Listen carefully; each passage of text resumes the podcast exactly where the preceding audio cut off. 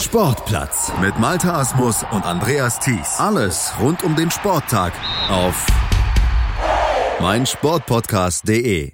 Zwischen dem 17. und 19. Januar organisierte die Finnish Sports Association of Persons with Disabilities wieder ihre Pajolati Games 2020 schon bereits zum zehnten Mal. Und diese Pajolati Games, die sind ja ein Multisport-Event für Menschen mit Behinderung und zum Programm gehörten in diesem Jahr Goalball, Sitzvolleyball, Leichtathletik, Judo, Fußball, alpines Skifahren und Showdown. Und die Showdown-Wettkämpfe im Rahmen der Paiolati Games, die sind heute Thema hier bei uns im Sportplatz auf meinsportpodcast.de. Mit dabei war aus deutscher Sicht nämlich unter anderem Kevin Barth und der ist jetzt bei mir. Hallo Kevin.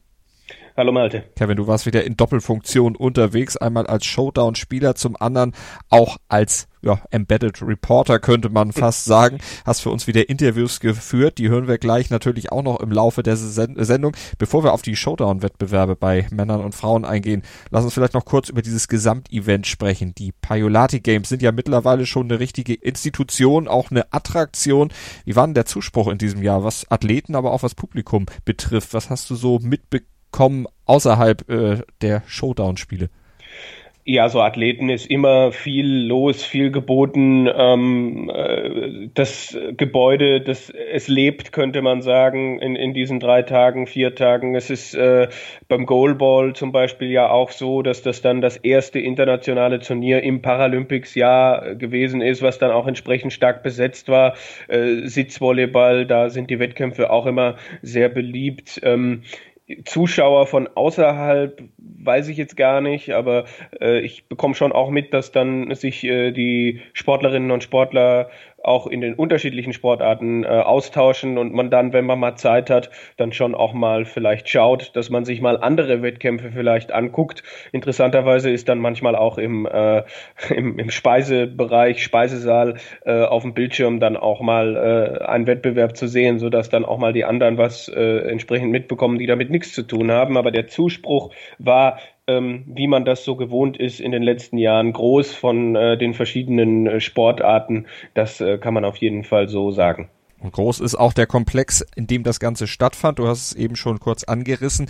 Ausgetragen werden diese Paiolati Games nämlich im Paiolati Sports Institute. Das liegt etwa eine Autostunde von Helsinki entfernt und 15 Minuten von Lati. Und das ist eine Einrichtung, die bereits eine 80-jährige Geschichte vorzuweisen hat. 1929 wurde das Institut gegründet, war zunächst das Sommertrainingslager für die finnischen Turnerinnen. Doch seitdem hat sich relativ viel getan. Das Institut wurde immer größer zu einem riesigen Komplex ausgebaut für nahezu alle Sportarten und auch darüber hinaus. Also die finnische Sportelite und natürlich auch die Trainer der finnischen Sportelite, die werden dort ausgebildet in fast allen Sportarten. Es gibt Hotels, es gibt Konferenzräume. Also es klingt jetzt erstmal so nach Laborbedingungen. Kevin, wie hast du diesen Komplex erlebt, gerade vielleicht auch mit Bezug auf die Showdown-Wettkämpfe? War das was Besonderes? Also die Bedingungen waren gut, das muss man ganz klar sagen. Wir hatten äh, sechs Spielräume und in allen war die Akustik so, dass du dich wohlgefühlt hast, dass du gut spielen konntest.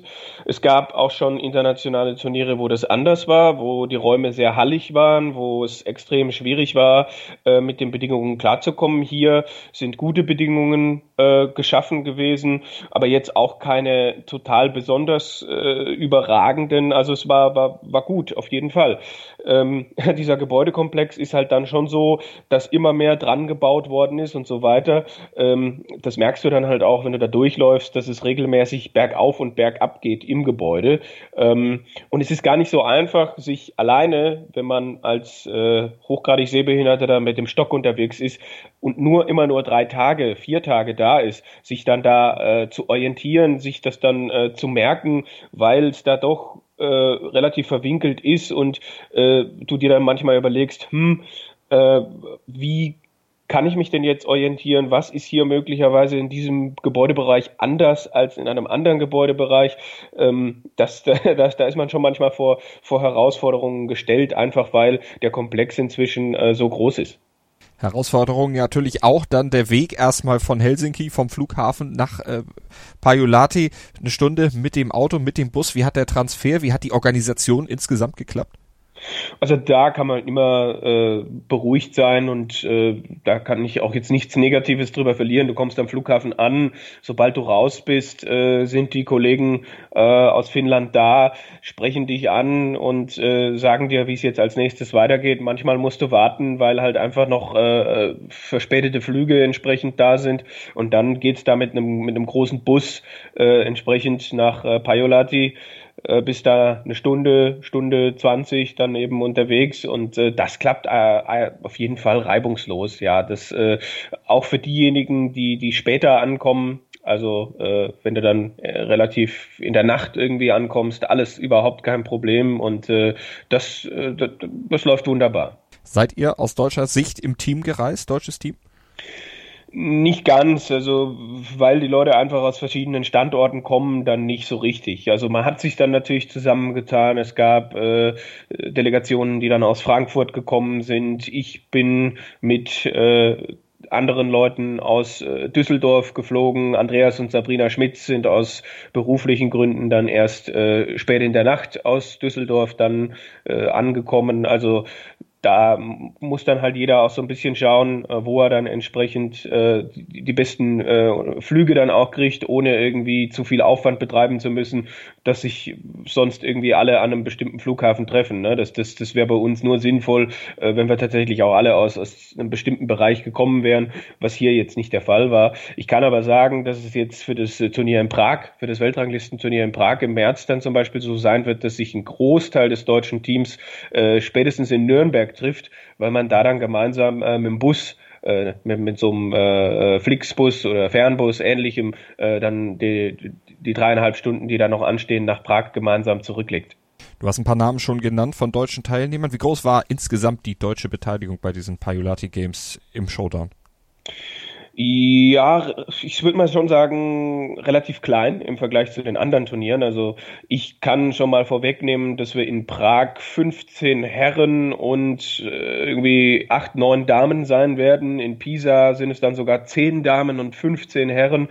Und jetzt in Finnland haben wir vier Damen, fünf Herren gehabt. Äh, es liegt mit Sicherheit daran, dass nach Finnland die Flüge relativ teuer sind, dass du äh, von den internationalen Weltranglistenturnieren in Finnland die höchste Startgebühr bezahlst und dass Januar, Anfang des Jahres äh, für viele vielleicht dann auch mit dem Urlaub nicht so einfach ist, wenn gerade die Weihnachtszeit zu Ende ist. Also wir hatten eine verhältnismäßig kleine deutsche Delegation, was aber der Stimmung auch keinen Abbruch getan hat. Wie war das Turnier insgesamt besetzt, international gesehen? Ja, man muss sehen, dass die Polen dieses Jahr, ähm, die starken Polen, auf eine Teilnahme verzichtet haben. Du hast auch keine Spieler aus äh, Slowenien dabei gehabt. Also diese beiden starken Nationen sind weggefallen. Ansonsten waren da aber schon äh, starke, klangvolle Namen dabei. Äh, bei den Herren vielleicht noch mal ein bisschen mehr als äh, bei den Damen, wo ja dann am Ende leider nur 14 Teilnehmerinnen äh, zusammengekommen sind.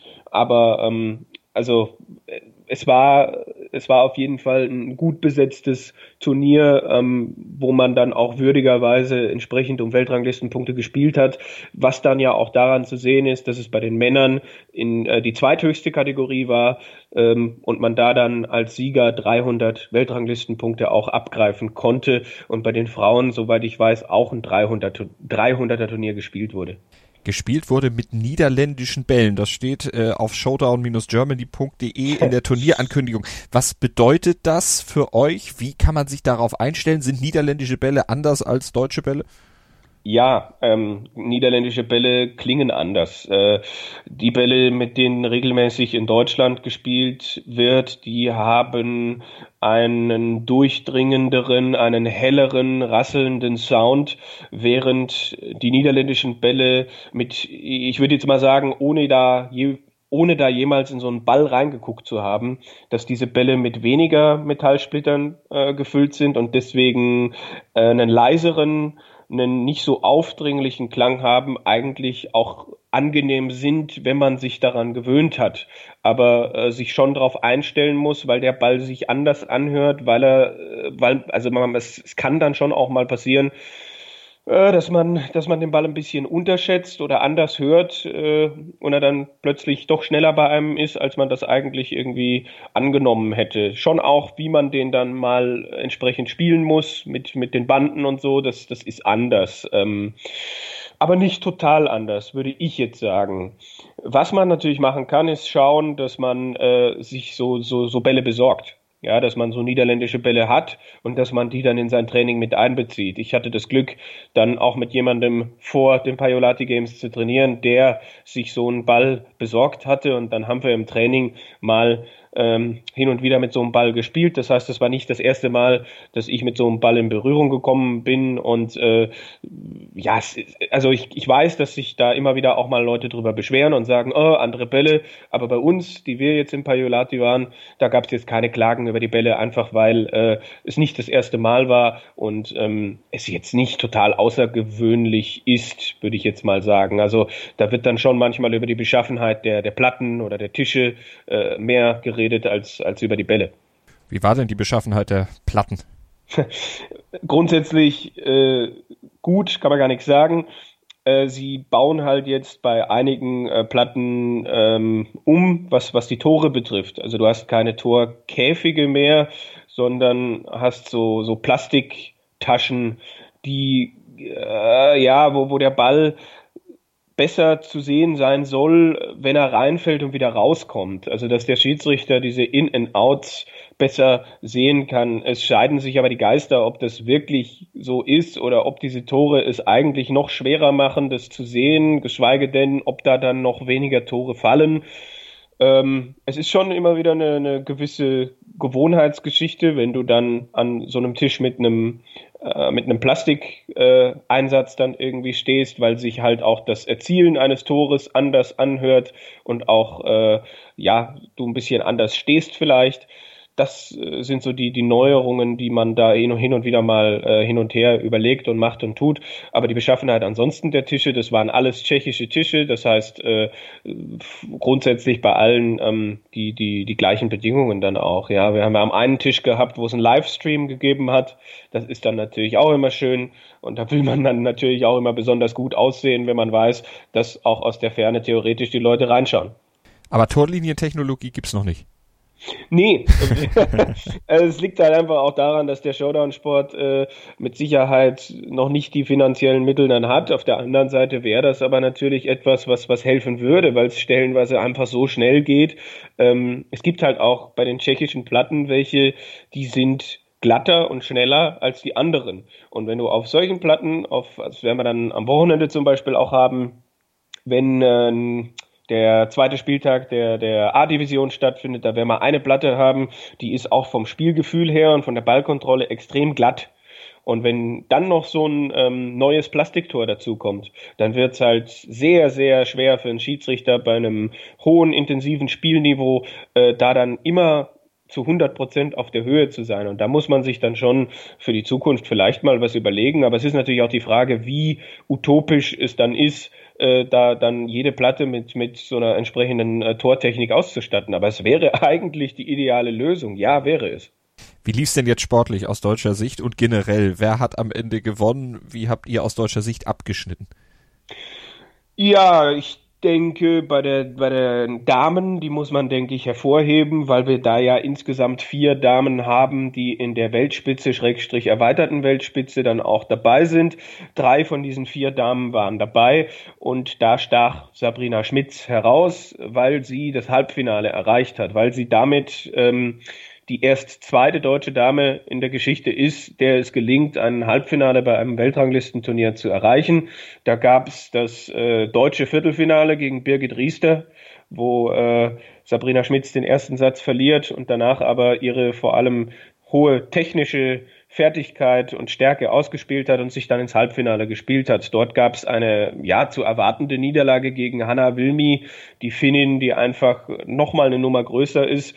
Und das Spiel um Platz drei war dann ein sehr offenes, sehr enges gegen äh, Oksana Dobrobolskaya wo Sabrina zwar in vier Sätzen mit 1 zu 3 verliert, aber der Gegnerin doch arg Kopfzerbrechen bereitet hat mit ihrer großartigen taktischen ähm, äh, Raffinität, kann man fast sagen. Und ähm, das hätte auch andersrum ausgehen können.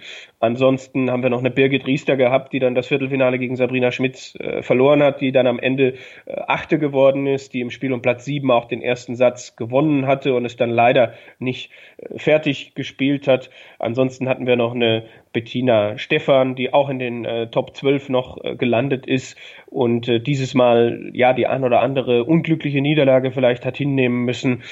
Und bei den Herren war es halt so, dass äh, Antade Rosenfeld, also das Gesicht des äh, deutschen Herren-Showdown-Sports, äh, nicht dabei war. Auch, denke ich, aus, aus finanziellen Gründen, dass wir einen Manfred Scharpenberg nicht dabei hatten, der ja auch bei der WM im Viertelfinale stand. Kurzum, dass vier oder fünf der sehr guten deutschen Herren dann nicht dabei waren. Und äh, dann wird es halt auch schwierig, bei dem Niveau einen ganz vorne zu platzieren. Wir hatten einen Christoph Niehaus als äh, 20. dann äh, platziert, einen Robert Gleuneritsch, der dann, äh, ich glaube, 21. oder 22. gewesen ist, der auch schon mal letztes Jahr Adrian Sloninka, den, den amtierenden Weltmeister, geschlagen hat. Das waren so die beiden Herren, die die, die positiven Schlagzeilen geschrieben haben. Äh, Antonio Mackenzie, der ist für seine Verhältnisse dann auch mit einem 23. Platz echt äh, gut zufrieden gewesen. Andreas Schmitz, der äh, wollte deutlich mehr als 30. zu werden, hatte aber auch eine ziemlich schwere Vorrundengruppe und meine Wenigkeit. Ich habe zwar vier Siege und vier Niederlagen, aber wenn du die vier Niederlagen zur falschen Zeit, nämlich alle am ersten Tag kassierst, dann musst du am Schluss halt gucken, was du noch aufräumen kannst und dann bin ich eben 33. geworden. Bei fünf Wochen Trainingspause und versuchten äh, Spielumstellungen nach der Weltmeisterschaft, ähm, ja, ist das aber völlig in Ordnung. Und äh, ich hatte die Nummer 15 der Welt, Michael Lapaz, am Rande einer Niederlage und das muss man dann schon auch als Erfolg einordnen. Also grundsätzlich ähm, merkt man dann bei den Herren schon, dass wenn da so ein, zwei von den klangvollen Namen nicht dabei sind, dass wir dann schon noch ein bisschen weiter von der Weltspitze äh, entfernt sind, ähm, auch wenn sich da jeder nach seinen ähm, Möglichkeiten auch bemüht, das muss man ganz klar sagen. Du warst ja auch in Doppelfunktion unterwegs, das hatte ich ja eingangs schon gesagt. Du hast ja nicht nur gespielt, sondern für uns auch Interviews geführt. Und nach einer kurzen Pause, da hören wir dich im Gespräch mit Sabrina Schmitz, die ja Platz 4 geholt hat, und mit Christoph Niehaus, der Platz 20 am Ende gemacht hat, hier im Sportplatz auf meinsportpodcast.de. Hey, Malte Asmus von meinsportpodcast.de hier. Ab März geht's weiter mit unseren 100 Fußballlegenden. Staffel 4 bereits. Freut euch auf Slatan Ibrahimovic, Michel Platini, Cesar Luis Minotti, Paolo Maldini, um nur mal vier zu nennen. Und bis wir mit der vierten Staffel kommen, hört doch einfach nochmal rein in die bisherigen drei Staffeln. Ronaldinho, Sepp Meyer, Gary Lineker, Lothar Matthäus und viele weitere warten da auf euch. 100 Fußballlegenden. Jetzt überall, wo es Podcasts gibt. Hören, was andere denken. Auf meinsportpodcast.de. Willkommen bei meinsportpodcast.de. Wir sind Podcast. Wir bieten euch die größte Auswahl an Sportpodcasts, die der deutschsprachige Raum so zu bieten hat.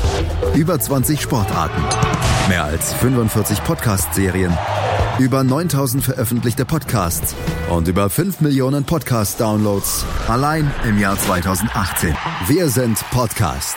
Wir sind meinsportpodcast.de. Sabrina Schmitz, Platz 4 hier bei den Pajolati Games 2020, beste Deutsche und dein allererstes Halbfinale bei dem Weltranglistenturnier.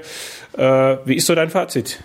Ja, es, es, es war super. Es ist natürlich auch ein bisschen glücklich gelaufen. Es waren weder Sloweninnen noch Polinnen anwesend, die sicherlich die Vorrunde nochmal ähm, schwieriger gemacht hätten. Aber ich bin insgesamt sehr zufrieden und ähm, ja, habe habe am Anfang ein bisschen geschwächelt und Spiele trotz Schwächeleien vielleicht mal gewonnen, aber alles in allem auch einige Spiele wirklich ähm, gut gewonnen und mich da durchgespielt. Insofern bin ich zufrieden mit mir. Was war denn der Schlüssel dafür, dass es durch die Zwischenrunde gegangen ist und dass äh, es dann auch das schwere Viertelfinale, äh, dass du es da auch durchgeschafft hast, weil gegen eine Landsfrau zu spielen und zu wissen, das ist die große Chance aufs Halbfinale vielleicht und so groß war sie noch nie, das, das ist mit Sicherheit auch nicht das Einfachste auf der Welt.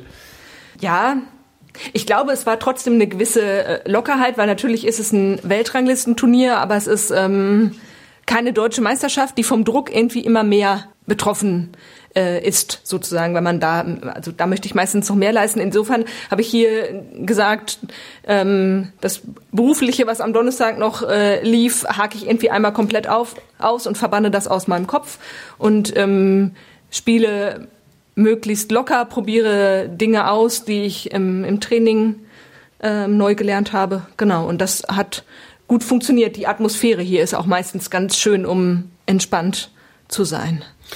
Dann hattest du im Halbfinale eine Hanna Wilmi, danach noch ein Spiel um Platz drei gegen Oksana Dobrowolskaja. Was äh, kannst du aus diesen beiden Spielen mitnehmen? Das eine war, denke ich, eine, eine klare Niederlage gegen Hanna äh, und gegen Oksana warst du, warst du nah dran. Ja, gegen Hanna ist einfach so, die, die ist so, so erfahren, da hätte ich einfach noch mehr in Form sein müssen. Jetzt die ganzen Spiele haben schon auch dafür ähm, gesorgt, dass es auch körperliche Zipperlein gibt und der Spieleabend nicht mehr äh, immer genau das hergegeben hat, was ich haben wollte. Und ähm, ja, gegen so eine Spielerin wie Hanna muss man aber schon in Topform sein, um irgendwas zu reißen. Und eigentlich muss sie wahrscheinlich auch eher ein bisschen angeschlagen sein, damit meine Topform reicht. Es hat aber trotzdem Spaß gemacht und es gab ein paar Dinge, die so funktioniert haben, wie ich sie mir gewünscht habe. Und das andere Spiel, ja, das hat, also es war ein bisschen schade, dass es dann verloren äh, gegangen ist, aber es hat ähm, gezeigt, dass einiges geht und dass wenn man mit ein bisschen Kreativität dran geht, dass es auch funktioniert. Sie hat dann mit langsamen Bällen einfach gar nicht gerechnet und ähm, auch den linken Arm beizubehalten hat sich da ausgezahlt und wechseln zu können relativ oft, ohne dass der Coach das noch nachvollziehen konnte, wann wann wann welche Hand jetzt im Spiel ist. Ja, also war ein lehrreiches und insofern doch erfolgreiches Spiel, auch wenn es eine Niederlage war. Ähm, lass uns auf dein weiteres Jahr schauen. Wo werden wir dich international noch zu sehen bekommen? Was, was, was ist da noch geplant? Ja, ich werde nach Prag fahren und ja klar, die deutsche Meisterschaft wird national ähm, gespielt in zwei Spieltagen, jetzt einer schon in zwei Wochen und dann im April in Frankfurt. Genau, ich hoffe, dass ich da mir ein bisschen was von der Lockerheit von hier mitnehmen kann.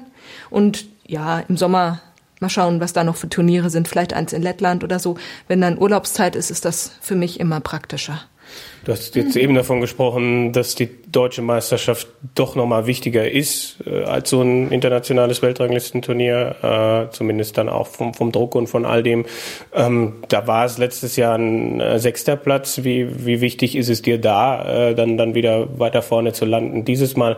Weil da könnte es ja dann auch wieder in Richtung äh, Europameisterschaft gehen äh, und die Top 12 könnten dann ja auch wieder ein Ziel sein Ende des Jahres. Na, du hast mich sogar besser gemacht. Ich meine, ich wäre siebte gewesen. Ähm, Na, kein Problem. Ja, das ist eben das Ding. Also ich hoffe einfach, dass ich letztes Jahr war ich schon auch körperlich ein bisschen angeschlagen während der äh, DM-Tage und wenn es dann nicht so lief, hat sich das äh, auch vielleicht gesteigert in ähm, mentale Schwierigkeiten, so dass ich nicht mehr das rausholen konnte, was ich vielleicht im Training kann. Ja, und ich hoffe einfach, dass es diesmal, dass der Druck ist natürlich immer da, weil eben sowas wie ähm, vielleicht eine Teilnahme an der Europameisterschaft oder so ein bisschen mitspielt oder vor allem auch nach den neuen Regeln im Showdown äh, wäre ja auch ein Abstieg schlimmstenfalls denkbar. Mit Platz sieben vom letzten Jahr noch nicht. Aber ähm, auch da muss man natürlich das schwebt so wie ein Minischatten irgendwo im Hintergrund. Nicht zu doll, aber man muss es ein bisschen präsent haben. Und ja, das steigert irgendwie den Druck. Und ich hoffe einfach, dass es mit vielleicht dann doch genug Schlaf und körperlicher Fitness die mentalen Probleme keine Überhand nehmen und alles so läuft, wie ich mir das denke. Letzte Frage vielleicht, hast du Blick auf die Weltrangliste. Das gibt jetzt äh, 150 Punkte der Halbfinaleinzug. Hast du dir da, wie, sehr guckst du auf die Weltrangliste? Ich meine, klar, da das, ich weiß jetzt auch nicht, so repräsentativ ist es vor allem bei den Damen nicht, weil halt selten äh, 30 Frauen dabei sind und jetzt auch hier die, die, die, die letzte äh, eine, eine Menge Punkte sammeln konnte, weil sie eben 14. geworden ist. Wie, wie sehr guckst du auf die Weltrangliste? Ich gucke davor nicht so sehr. Also ich gucke schon manchmal drauf, wo ich bin. Ich gucke jetzt vor dem Turnier nicht drauf und sage, oh, ich muss aber den Platz erreichen, weil ich so und so viele Punkte haben will. Ich wollte meinen Platz vom letzten Jahr mindestens halten oder vielleicht so um ein, zwei Plätze steigern, weil ich ja aufgrund meiner fehlenden Weltmeisterschaftsteilnahme da ein bisschen Punkte verloren habe. Insofern finde ich die 150 Punkte jetzt praktisch, weil natürlich ist es nett, sowas wie die Top 12 zu spielen. Ich bin da aber auch nicht über ehrgeizig. Also ich check die nicht irgendwie regelmäßig und vom Turnier nochmal extra gründlich oder so. Ich denke, nach diesem Turnier kann sich aber ein Blick trotzdem lohnen, denn äh, da wirst du einen ordentlichen Sprung gemacht haben. Glückwunsch zu deinem vierten Platz hier in Finnland und alles Gute für den Rest des Jahres, Sabrina Schmitz. Dankeschön. Christoph Niehaus, am Ende Platz 20 und damit bester Deutscher bei diesem Turnier. Wie fühlt sich das an? ja, gut, Platz 20 ist jetzt nicht so was Grandioses. Ähm, es fehlten ja auch ein paar starke Spieler, die letztes Jahr dabei waren. Aber ähm, ich war ein bisschen überrascht, dass ich dann am Ende dann doch erfuhr, okay, bester Deutscher, Platz 20 ist in Ordnung. Ich wollte für mich selber nur eine persönliche Steigerung einfach haben, um dieses Erlebnis zu haben, dass die Energie und Zeit, die man ins Training investiert und die Gedanken, die man sich macht, irgendwo dann noch auszahlen. Es waren einige Spiele, acht, neun Stück insgesamt. Ähm, was war dein Highlight in diesem Turnier? Hm, also Highlights, ich meine, gewonnene Spiele sind natürlich immer schöner als verlorene, aber ich denke mal, gelernt habe ich einiges und auch gesehen, dass ich jetzt in meiner Verteidigung zumindest so gut bin, dass die ähm, internationalen Gegner sehr stark darauf setzen, dass die Bälle halt rausfliegen. Und ja, natürlich ähm, das Spiel gegen dich, das war für mich ein gewisser Wendepunkt, möchte ich mal sagen, im positiven Sinne, nachdem das Turnier ja nicht so gut gestartet ist mir gegen den Michael. Ähm, da wusste ich, also ich will jetzt was und ähm, ich habe dich vorher spielen sehen und dachte, ah, das könnte echt schwierig werden. Und es war auch schwierig, aber das habe ich da dann noch geholt. Gut, dann, dann wechseln wir schnell das Thema und äh, sprechen jetzt. Worüber sprechen wir? Ähm, das heißt, grundsätzlich war das jetzt eine äh, Verbesserung für dich auch? Ich meine, du hast letztes Jahr hier in Finnland gespielt, du hast letztes Jahr äh, den äh, Oli Kyteveta dann auch geschlagen. Wenn du so die beiden Jahre vergleichst, wie, wie, wie würdest du das so bilanzieren? Mm, also für mich hat, haben die Jahre tatsächlich so ein bisschen eine andere Qualität. Also auch auf ähm, ähm, beim letzten Mal wusste ich eigentlich gar nicht so richtig, was auf mich zukommt und dann habe ich einfach nur reagiert. Und jetzt mit ein bisschen Vorwissen und mit Pisa vom letzten Jahr habe ich mir dann doch schon ein bisschen mehr Gedanken gemacht und versucht, Strategien zu finden. Ähm, es ist äh, schwer vergleichbar. Es war beides äh, unterschiedlich, beides jetzt interessant. Ich nehme jetzt auch aus diesen Spielen etwas mit und weiß, ich muss was verändern, verbessern. Kraft ist definitiv auch ein Faktor, der hier eine Rolle spielt. Und ähm, dann doch die Spiele doch etwas anders sind und gespielt werden müssen als in Deutschland. Und jetzt äh, für den Rest des Jahres, wo würde es dich noch hinziehen äh, international? Und ich äh, habe gehört, in der B-Division stehst du auch nicht so schlecht da. Also da könnte ja möglicherweise auch der Aufstieg anstehen. Also darauf hoffe ich sehr. Es gibt einige Kandidaten, die jetzt äh, punktgleich stehen mit mir, soweit ich weiß. Aber die ersten vier kommen durch und ähm, ich denke mal, das könnte klappen. Und international, ja, da wäre Prag und Pisa. Da kann ich dann weiter an den internationalen Fähigkeiten feilen. Und weil du jetzt gerade gesagt hast, es waren ein paar deutsche Männer nicht da. Am Schluss noch eine allgemeine Frage. Wo siehst du die deutschen Herren aktuell international im Vergleich und was fehlt noch? Oh, das ist schwierig zu sagen. Also Wir haben Zeit. Ich fand, ich, fand, ich, ich fand es sehr spannend. Also ich hatte ja auch die Möglichkeit, dich zu coachen, um nochmal dich ins Spiel zu bringen. Also äh, wir hatten jetzt auch Spiele gesehen und die Koreaner hatte ich jetzt, glaube ich, das erste Mal äh, gesehen auf einem internationalen Turnier.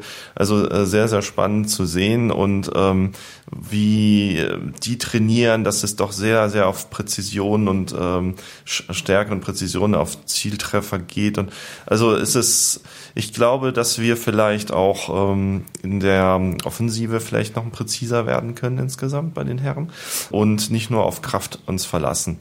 Also da ist jetzt wäre ja auch meine persönliche Zielrichtung jetzt. Okay, dann gute Heimreise und weiterhin viel, viel Erfolg und danke für das Gespräch, Christoph Niehaus. Ich danke. Kevin Barth im Interview mit Sabrina Schmitz und Christoph Niehaus. Kevin, dann lass uns noch international gucken. Die deutschen Platzierungen, über die haben wir gesprochen. Die Sieger am Ende bei Damen und Herren, waren das erwartbare Siege? Waren das oder waren das Überraschungen? Wie würdest du es einschätzen? Ähm, bei den Damen äh, lief vieles auf das Finale zwischen Hanna Wilmi und äh, Jana Pesari hinaus und bei denen ist es dann mal gewinnt die eine, mal gewinnt die andere. Die spielen, glaube ich, auch im Training regelmäßig gegeneinander äh, und am Ende gewinnt Hanna Wilmi. Das war nicht unerwartbar und denke ich auch verdient. Also die war wieder großartig äh, unterwegs. Ich habe sie im Halbfinale gegen Sabrina Schmitz gesehen, wo sie auch nie was anbrennen hat lassen und immer noch mal in der Lage war, nochmal einen draufzulegen. Bei den Herren mit Wladimir Poljakov auch ein Sieger, der ja auch WM-Dritter gewesen ist, der unglaublich also seine Ballkontrolle, seine, seine Technik und das, was er da auch an Schlaghärte und äh, all dem anbietet, das ist schon stark. Und weil halt die beiden polnischen äh, Spieler nicht dabei waren, ein Christian Kisil oder ein Adrian Sloninka, äh, ist das schon auch äh, durchaus immer Bereich des Erwarteten gewesen. Aber es ist dann immer auch so die Frage, es war ja sein erster großer Titel für Wladimir Poljakov, ähm, ob der das dann halt auch fertig spielen kann. Und es war durchaus ein enges Finale gegen einen Überraschungsfinalisten und es war fast schon wieder ein bisschen kitschig, weil Temu Ruhonen, der Finne, will jetzt seine internationale Karriere beenden. Es hieß, dass die Pajolati Games sein letztes Turnier gewesen sind. Er jemand, der seit 2004 internationale Turniere spielt, bei dem es zuletzt nicht mehr so gut gelaufen ist, aber der dann bei seinem allerletzten Weltranglistenturnier nochmal äh, richtig stark gespielt hat, sich ins Finale spielt, den ersten Satz im Finale gewinnt und die, beim, beim Stand von 1-1 den dritten Satz, glaube ich, auch nur mit 13 zu 15, also in der Verlängerung dann abgibt. Ähm, das hätte theoretisch, wenn er den, äh, den dritten Satz gewinnt, hätte das vielleicht dann doch nochmal so ein, so ein richtig schönes äh, Fairy Tale Ende seiner Karriere sein können, aber es hat dann doch nicht ganz gereicht. Seine Finalteilnahme dann doch ein bisschen überraschend äh, gewesen. Aber ansonsten lief vieles doch äh, wie erwartet, muss man sagen. Auch der Kollege aus, aus Litauen, dessen Namen mir gerade entfallen ist, der am Ende da auch unter den ersten vier war, der nimmt halt selten an internationalen Turnieren teil, war schon mal in Finnland im Endspiel und wenn er dann aber da ist, dann äh, ist er schon auch weit äh, vorne mit dabei. Das mhm. kann man schon ganz klar sagen. Ja. Ich helfe dir mal mit dem Namen. Dvilaitis Mindaugas. Ja, wunderbar. Ähm, Spielweise dann schon auch äh, am Rande der, der, der Körperverletzung scheinbar, was ich da hin und wieder gehört habe. Aber ja, es ist dann, es ist dann schon bei den Herren nochmal ein deutlich höheres Niveau. Ähm, hab jetzt selbst die, die Ehre gehabt, äh, dann auch mal gegen Timo Ruhonen äh, zu spielen. Ich war derjenige, der ihn, nachdem er aus seiner Weltreise, nach seiner einjährigen Weltreise zurückgekommen ist, war ich derjenige, der ihn bei den Pisa Open äh, überraschend schlagen konnte. Und äh, es ist lustig, dass er quasi, also dass ich immer jetzt, wo er aufgehört hat, immer eine positive Bilanz gegen einen solchen Spieler haben werde, weil wir danach nie wieder gegeneinander gespielt haben. also das dann doch noch ein positiver Effekt, den du mitnimmst dann aus diesen äh, Paiolati Games 2020. Kevin Barth, schon mal vielen Dank für deine Berichterstattung von diesem Event, für die Gerne. Interviews, die du geführt hast. Du hast schon angekündigt, es geht ja nahtlos weiter im Showdown, schon am Wochenende. Wochenende? Ja, wir haben den zweiten Spieltag der A-Division. Will heißen, am ersten Spieltag sind die Spieler aus äh, Süddeutschland in Anführungsstrichen, vor allem aus Hessen, zum Einsatz gekommen. Die acht Spieler haben einmal jeder gegen jeden gespielt. Und jetzt haben wir sechs Spieler aus dem Westen und zwei aus Berlin, die dann noch zu uns kommen nach äh, Duisburg. Und da wird dasselbe passieren, dass man also in einer Achterrunde einmal jeder gegen jeden spielt, bevor dann im April, 17. bis 19. April, das große Finale stattfindet, wo sich dann sowohl Herren als auch Damen in Frankfurt treffen, wo dann die noch verbliebenen Spiele jeder gegen jeden absolviert werden und dann Viertelfinale, Halbfinale, Finale gespielt werden. Es ist vielleicht gar nicht so schlecht, dass es nahtlos weitergeht, weil ich persönlich nach dem dann im Dezember eine große Trainingspause anstand. Mir hat jetzt dieses Turnier in Finnland gut getan. Eine Spielpraxis äh, hat es gegeben und ähm, da bin ich nicht traurig, dass es jetzt direkt am Samstag weitergeht. Die Damen äh, aus NRW und dann auch noch mit, glaube ich, einer Kollegin aus Hessen, die spielen dann am 1. Februar mit sechs Damen, ebenfalls in Duisburg, äh, einmal jeder gegen jeden. Das ist dann auch bereits der zweite Spieltag der besagten A-Division. Also wir, wir kommen gar nicht äh, zur Ruhe, bevor es dann doch im Februar wieder ein bisschen ruhiger wird, wenn mich nicht alles täuscht. Wobei, da ist dann, glaube ich, auch wieder die B-Division im Einsatz. Also es geht Schlag auf Schlag auch in diesem Jahr und das ist, das ist schön als, aus Sportlersicht auf jeden Fall ein Showdown jagt den nächsten. Wir sind gespannt, werden das Ganze natürlich auch weiter im Blick haben. Nochmal vielen Dank, Kevin. Gerne. Wie baut man eine harmonische Beziehung zu seinem Hund auf? Puh, gar nicht so leicht. Und deshalb frage ich nach, wie es anderen Hundeeltern gelingt, beziehungsweise wie die daran arbeiten. Bei Iswas Dog reden wir dann drüber. Alle 14 Tage neu mit mir, Malte Asmus und unserer Expertin für eine harmonische Mensch-Hund-Beziehung, Melanie Lippisch. Iswas Dog mit Malte Asmus. Überall, wo es Podcasts gibt. Sportplatz mit Malte Asmus und Andreas Thies. Alles rund um den Sporttag auf meinsportpodcast.de. BV Beben. Der wöchentliche Podcast zu Borussia Dortmund mit Julius Eid und Christoph Albers. Voller echter Liebe auf meinsportpodcast.de.